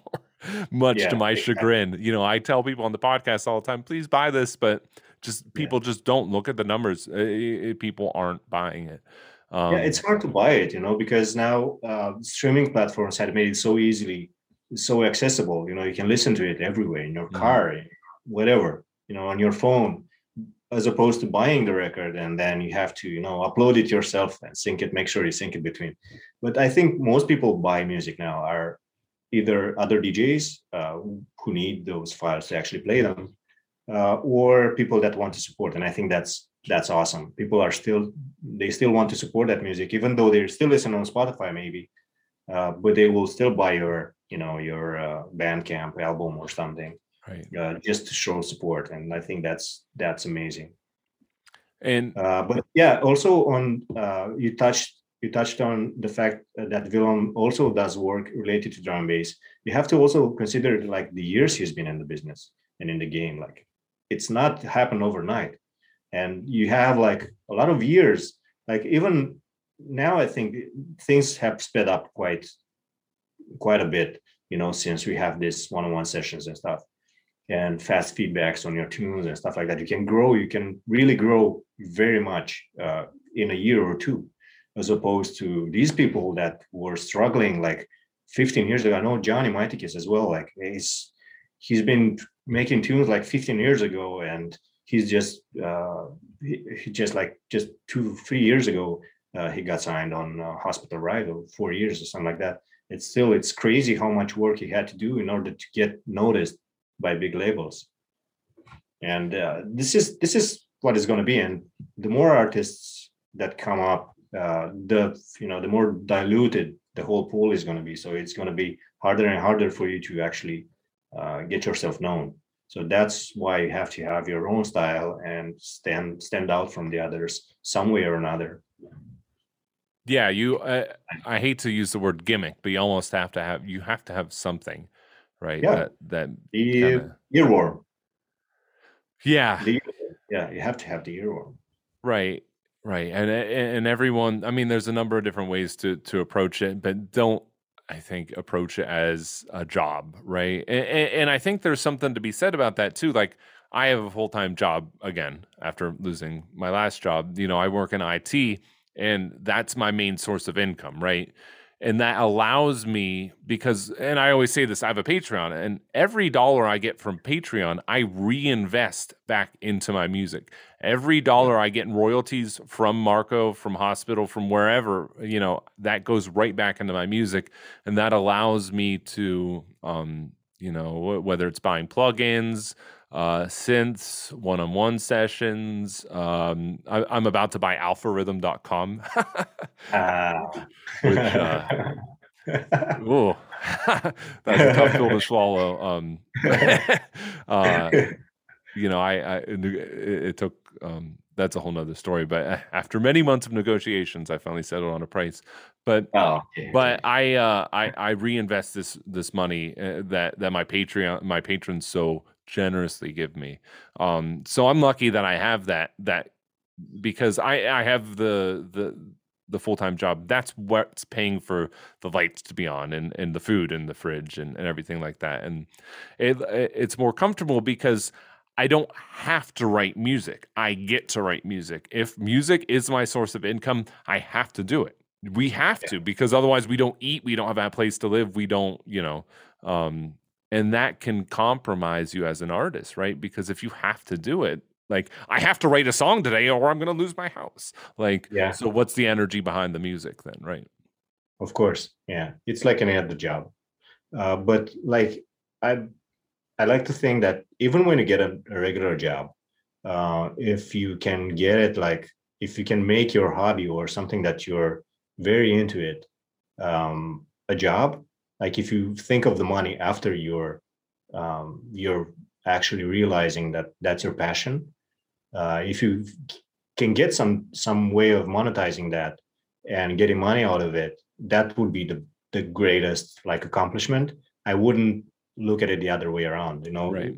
i want to go into music because it um, it can get me money or it can get me fame um, that's not really how it works it's some people can get away with it but look at the outcome like you can't stand um, these people that we're following and that we're listening to their music for some so many years now uh, haven't thought like that. They just created music because they they liked it, and they went and had gigs because they enjoyed you know the atmosphere and the, the vibe that they could create in those crowds. Um, people would sense that they, they can feel that it's a passion and they come to your shows and you know they support you whatever. So that's very important for you to have a passion and not think of the of the money side. If you can Right. get some money out of it that's that's like a bonus. I would i would really look at it at like a bonus. I haven't really gotten any royalties yet but because it's like it's the first year i release music. But um, you know i wouldn't look at it as uh, as you know a source of income maybe some passive income um, and i would definitely uh, reinvest it back into music or maybe just recuperating some Right. uh, some of the Something you I've- already already made. yeah. Yeah. I mean if you just look at my records over here it, it's a constant reminder that i am very much not a profitable artist. Same here. Same here. You know it's it's not um and, and i think that's one of the things that that kind of makes it great is it's not something that anyone goes into for the money um, Yeah. because once you get money involved it just mm, ugh, it mucks everything up. You know i think some artists when you look at really really successful artists they do it at the expense of everything else in their lives. Like if you look at someone like michael jackson who you know wrote some of the greatest music and most popular music ever like look at what became of him right? Um you know it it's not a healthy way to be um to to but he won i mean when thriller thriller that was it Yeah. it was going to be the biggest record ever and, and they they set it they set out to make just the biggest thing ever and and again i'm not saying success always comes with a terrible outcome but many many many many times it does um you know yeah um, when you when it's commercial enough yeah it's Yeah. a high risk that you're gonna you're gonna have trouble keeping up with the fame and uh, and the pressure of bringing in more money and more money Right. Yeah, it's it's I don't know. it's a whole nother topic, but yeah, the the usually that fame and and money and everything comes with a heavy, heavy, heavy, heavy price. Um, it's Yeah. So it's nice, you know. Be careful what you wish for because you might just get it. A and Yeah. B, um, be grateful for what you have, man. Because like eh, you know, it's so easy to look at numbers, you know, and with like social media and stuff like that. It's like, oh, those numbers are higher than mine, or or my numbers are higher, and it's this big like I don't know. It's really unhealthy. It's really, really, really unhealthy. So like let's come back to the roots and remember like why we do this. And it's because like, you know, as an artist, and you said this earlier, like you have to. It's just like I had to write these songs. They were in me. I had to get them out. Um, and that's where like I think this music really shines. So we have Yeah, an audience, but it's not so big that uh you know hopefully we're we're losing ourselves to the commercial fame monetary success stuff um, Yeah. I think it's also like people like numbers because it's an easy way to kind of quantize uh, where you stand and what your progress has been. Uh, in music, I don't think it's that important. I mean, it's it's nice to know people are listening to your music, but I don't think it's uh, a whole difference if hundred thousand people or two hundred thousand people are listening to your music. It's just not that big a difference. Uh, I- you know, unless it's like hundred people or a million people are listening to your people, that's quite a huge difference. Um, but to get to those numbers, it's really, really hard. right Um, but I think that people people think have this idea that uh, the numbers tell the, the the story of their progress, and I get I get that. You know, it's it's usually that's how life works, right? Um, I don't think it, in music it's that much important, and I guess that because so many people are attached to these numbers, other people also seem pressured you know if someone talks about numbers about their numbers uh, then if i don't talk about mine you know people are not gonna notice me maybe uh, and maybe that's that's the pressure and that's why so many people jump on this uh, numbers wagon. Um, but uh, you know i don't see it as a bad thing. Like everyone should you know if i do something nice and something that i'm proud of why not let everyone else know about it right? Especially if it's something like music or something like arts. Um, i get why people are doing that.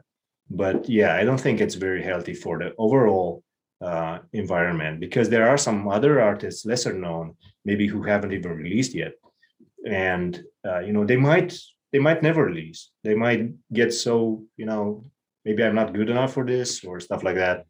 And it, you can and i've seen this like especially in music i've seen that people are um, very prone to um, to be to be disappointed very quickly. Like you can with even with a feedback that you're giving someone to a song if you're not giving it like just strictly objective about keeping it what it is and if you if you just say something like that's not good at all that's bad that's something like that you can get someone to just quit you know? Mm. and who knows that person might have some great ideas and maybe they could create some awesome music that you would actually enjoy listen to. Yeah yeah, it's it's easy to get discouraged, but at the same Yeah. time, you know, it's important to just keep on keeping on, man. You know, it's it, it's life can be challenging. Music, you know, the music industry is no different. Um, Yeah. but but again, Good. drum and bass, yeah, just don't don't think about the economics of it. It's Yeah. best if you just it's best to just leave that at the door, uh, you know, and, and come into the studio and just focus on creating uh, art and, and creating something because you feel called to do it, right? Not because of money or because, yeah, just put put money out of your mind because again, when you're starting off, you're not gonna make money. You're gonna lose money. Ableton's expensive. Computers are expensive. Uh, plugins are expensive. Samples, production lessons. Um, Yeah. it, it, I Time, time, your time Yeah. is a it's So, a time You have to investment. think about that as well. So, yeah, no, it's but it's all worth it in the end. Oh my God, you know, you- it's just uh, I'm I'm just sitting here thinking about both of our journeys and and even subliminal talking to him last week and you know he he just was on you know UKF and and uh boy what a what a journey this past year or two has been for for all three of us um and I really just think it's just it just goes to show with enough passion and time and and just taking the necessary steps uh, anyone can do this so Yeah. And persistence. Like I remember talking to to Andre a lot of the times he would say that, you know, it's not actually like the most important thing in this is to be persistent Mm. and to constantly create music. It's not you don't have to expect that all your music is going to be signed or even if anyone else is going to like it even your you you might not like it you know the outcome uh, but you have to keep to keep doing it. You have to be persistent. That's what makes or breaks you know an artist. It's the persistence. Like the, the amount of time they they invest in that trade. Like i always look at at um, like instrumentalists. I'm no instrumentalist but i i look at people that are doing live gigs. And it's like it's amazing like how many years of you know of training those people had like years and years from even from a young age uh, they're like learning piano. And some people you know uh, they know uh, multiple instruments. And they're like they play uh, five or six instruments. And they're um, they're playing in these bands live bands. And everything is flawless you know? And that's years of sacrifice. That's a lot of a lot of time a lot of persistence you know and it's like it, it would be wrong for people like us to uh, get it right on the first go and have Mm. a hit song and everyone is gonna like it, it would simply be wrong but at the same time i think it's important to find a balance a healthy balance you know i, I Yeah. uh, that's why i've taken a little bit of a step back lately is just because i want to remember why i'm doing it and i don't want to you know and this is all stuff we talked about earlier it's just you have to uh have the right perspective and the right mindset coming into the studio and and it's it's important to find a balance in everything we do, right? In life in general. And and I think that you can obsess and and chase something too much, right? It's good to be persistent and it's good to to you know invest time and energy and money into things, but not at the expense of everything else. And that's kind of what I was talking about with I use the Michael Jackson analogy. Um, you so many people sacrifice their their their health, their families, their you know physical and mental health, or even like spiritual health. You know, they they sacrifice everything in pursuit of one, and it's this unhealthy obsession, right? So it's it is about finding a balance. So, yeah, and that's what that's just what life is, finding that balance. So the sweet spot. Yeah, it's cool. all about the sweet spot in music, isn't it? Mm.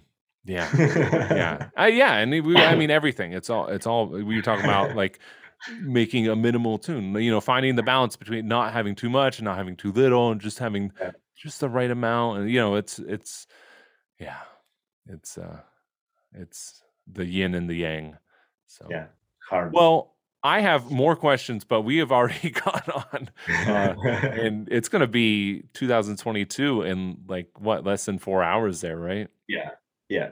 So uh, you got to go. Do you watch? No, you can't watch the ball drop. I was going to say you have to go watch the ball drop, but the ball drops in New York, so that doesn't drop yeah, for another it's going to be in the morning. um, yeah, so at seven in the morning that drops for you, right? Yeah. So yeah. you could wake up tomorrow and watch the ball drop. I could. I'm not sure I will, but yeah, I, I don't know. That seems miserable. people, I know people that have gone to New York to to do that and to go to Times Square for that, and it seems miserable. Oh, yeah. You're backed in like sardines, and I don't know what they're doing because of COVID, but you know, and, and you have to get there super early, and it's really cold, and like I don't know, it just looks awful. I can't imagine a worse way to spend yeah. New Year's.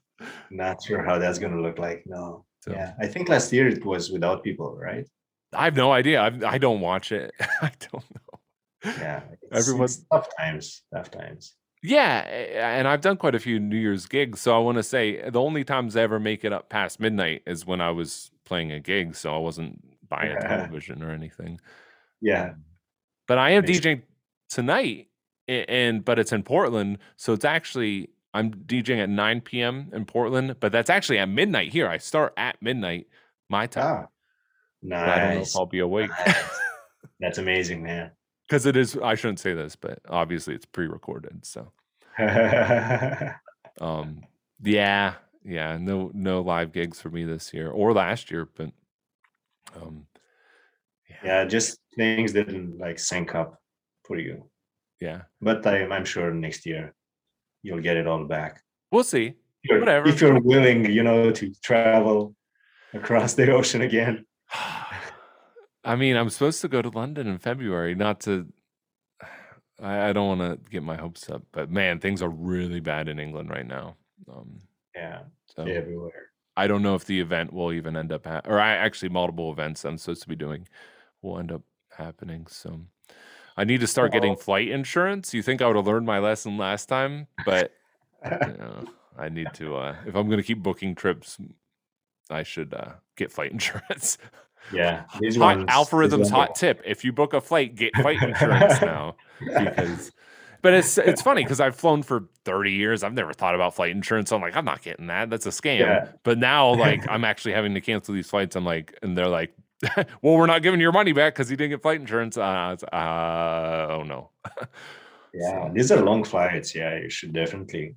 Yeah, it's a tough pill to swallow, man. There, that's a lot of money to just again, not, but uh, you know, it's not about the money. I have to constantly remind myself. it's, uh, it's, yeah, it's all for the love of it. So.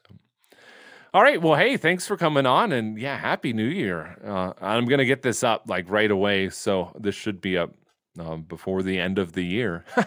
wow! Wow!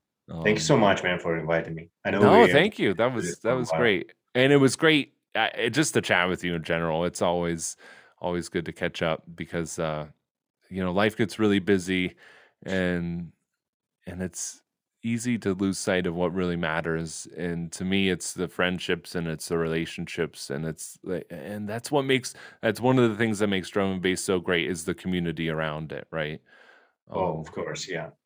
I, I love the community in drum and bass. It's amazing. I don't think there's many genre, genres that have this. No, no, it truly is is beautiful. And and again, to anyone who wants to get started, get involved. Just get involved with the drum yeah. and bass community, right? And and go in the discords and the live streams and and and uh, ask for help because yeah, man, drum and bass is the best, and anyone can do it. Anyone can. Drum and bass is the best. Yeah. Yeah, and trance is pretty good too. trance is yeah, trance is something else. drum bass is okay, but trance is. do you uh do you have any upcoming projects before we wrap up? You want to plug or any social links anything like that? Oh that's fine. I think people um, people that are um, that are on your channel mostly know uh, my my work thanks to you of course which have always uh, you've always promoted my my music. And i'm pretty sure that a lot of my listeners come from uh, you know your um, channel or patreon. Um, so yeah thank you so much for inviting me and thank you so much for for supporting you know upcoming artists in general. I've i've noticed this like i was talking about i'm i'm trying to do this myself but i'm not you know i'm not the dj and i'm not like running so many mixes but i think what you're doing is amazing because you know it's growing the community so much and so many people get to know some artists that otherwise might get missed um, because without DJs playing uh, tunes and sets, um, there's I think that's the only way, the only like noticeable way in which people discover music is DJs, especially in drum and bass. Right. DJs playing their music and in their sets, and I think that's amazing, and I thank you for that because you've been a huge support for me from day one. Oh, it's my pleasure. I mean, it really truly is. I wow, it's I'm just constantly amazed. You know, it's really, really, really, truly a blessing uh, to be able to do it. So yeah, thank you. you know, for for releasing the music because it just lights a fire in me and and just I'll, it's the reason eh, you know it can get uh, to be a lot with a full-time job and doing multiple mixes a week and live streams and and trying to produce and having you know a family and everything. Oh my god.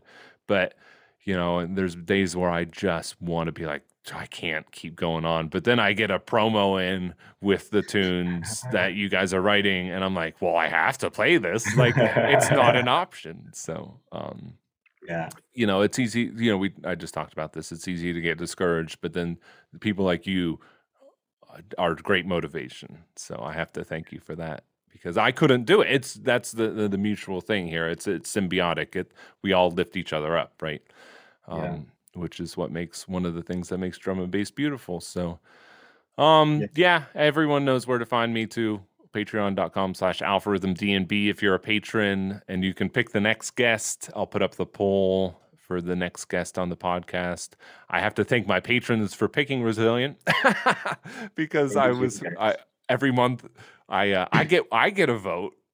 and nothing against my other my other guests, but I voted for you every month. I, yeah, it's uh, huge shout out to all the Alpha Tribe and uh, your patrons and people on your channel like i constantly i'm overwhelmed of the support that i get whenever i'm you know guest guest mixing or you know whenever they they listen to one of my tunes it's it's so amazing to to see to to actually have i feel like i've met these people you know mm. like this is this is weird but it's you exchange a few sentences with someone and you, you kind of you get the feeling that you know them mm-hmm. uh, for so long and that's the feeling I get, you know, when when I get uh, uh, to do a guest mix on uh, on your channel.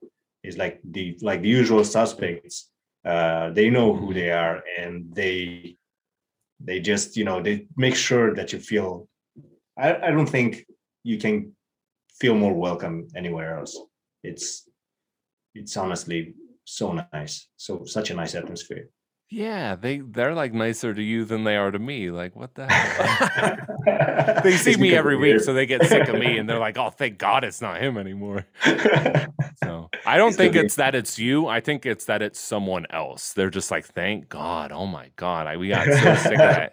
All he does is talk over the songs. and then Resilient comes in and he talks over the songs.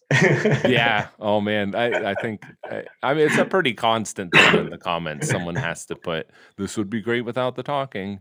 Um, and I just want to yeah. and I usually say then check out the what we just posted mix 357 it's like check out the under other 357 mixes and yeah um, exactly so yeah, no, it's it's a blessing to to have you on the channel, and uh, I think it won't be too long before you're back on there. So everyone can yeah, look forward to that, and everyone can look forward to uh, another episode of the Alpha Rhythm and Friends podcast, probably around this time next month the end of January once we get the next guest picked out and I schedule a time and we get it recorded. So again, thank you for your support. If you're a patron, if you're not a patron, also thank you for your support. Thank you, whoever you are, wherever you are. We could not, we would not do this without you. I know I speak for for Resilient as well. That you guys, you're it. You're the reason that we keep on doing, we keep on doing the things. So all right. With that, we're out of here and happy new year. I'll see you all in 2022. Peace out. Happy new year. Peace, guys.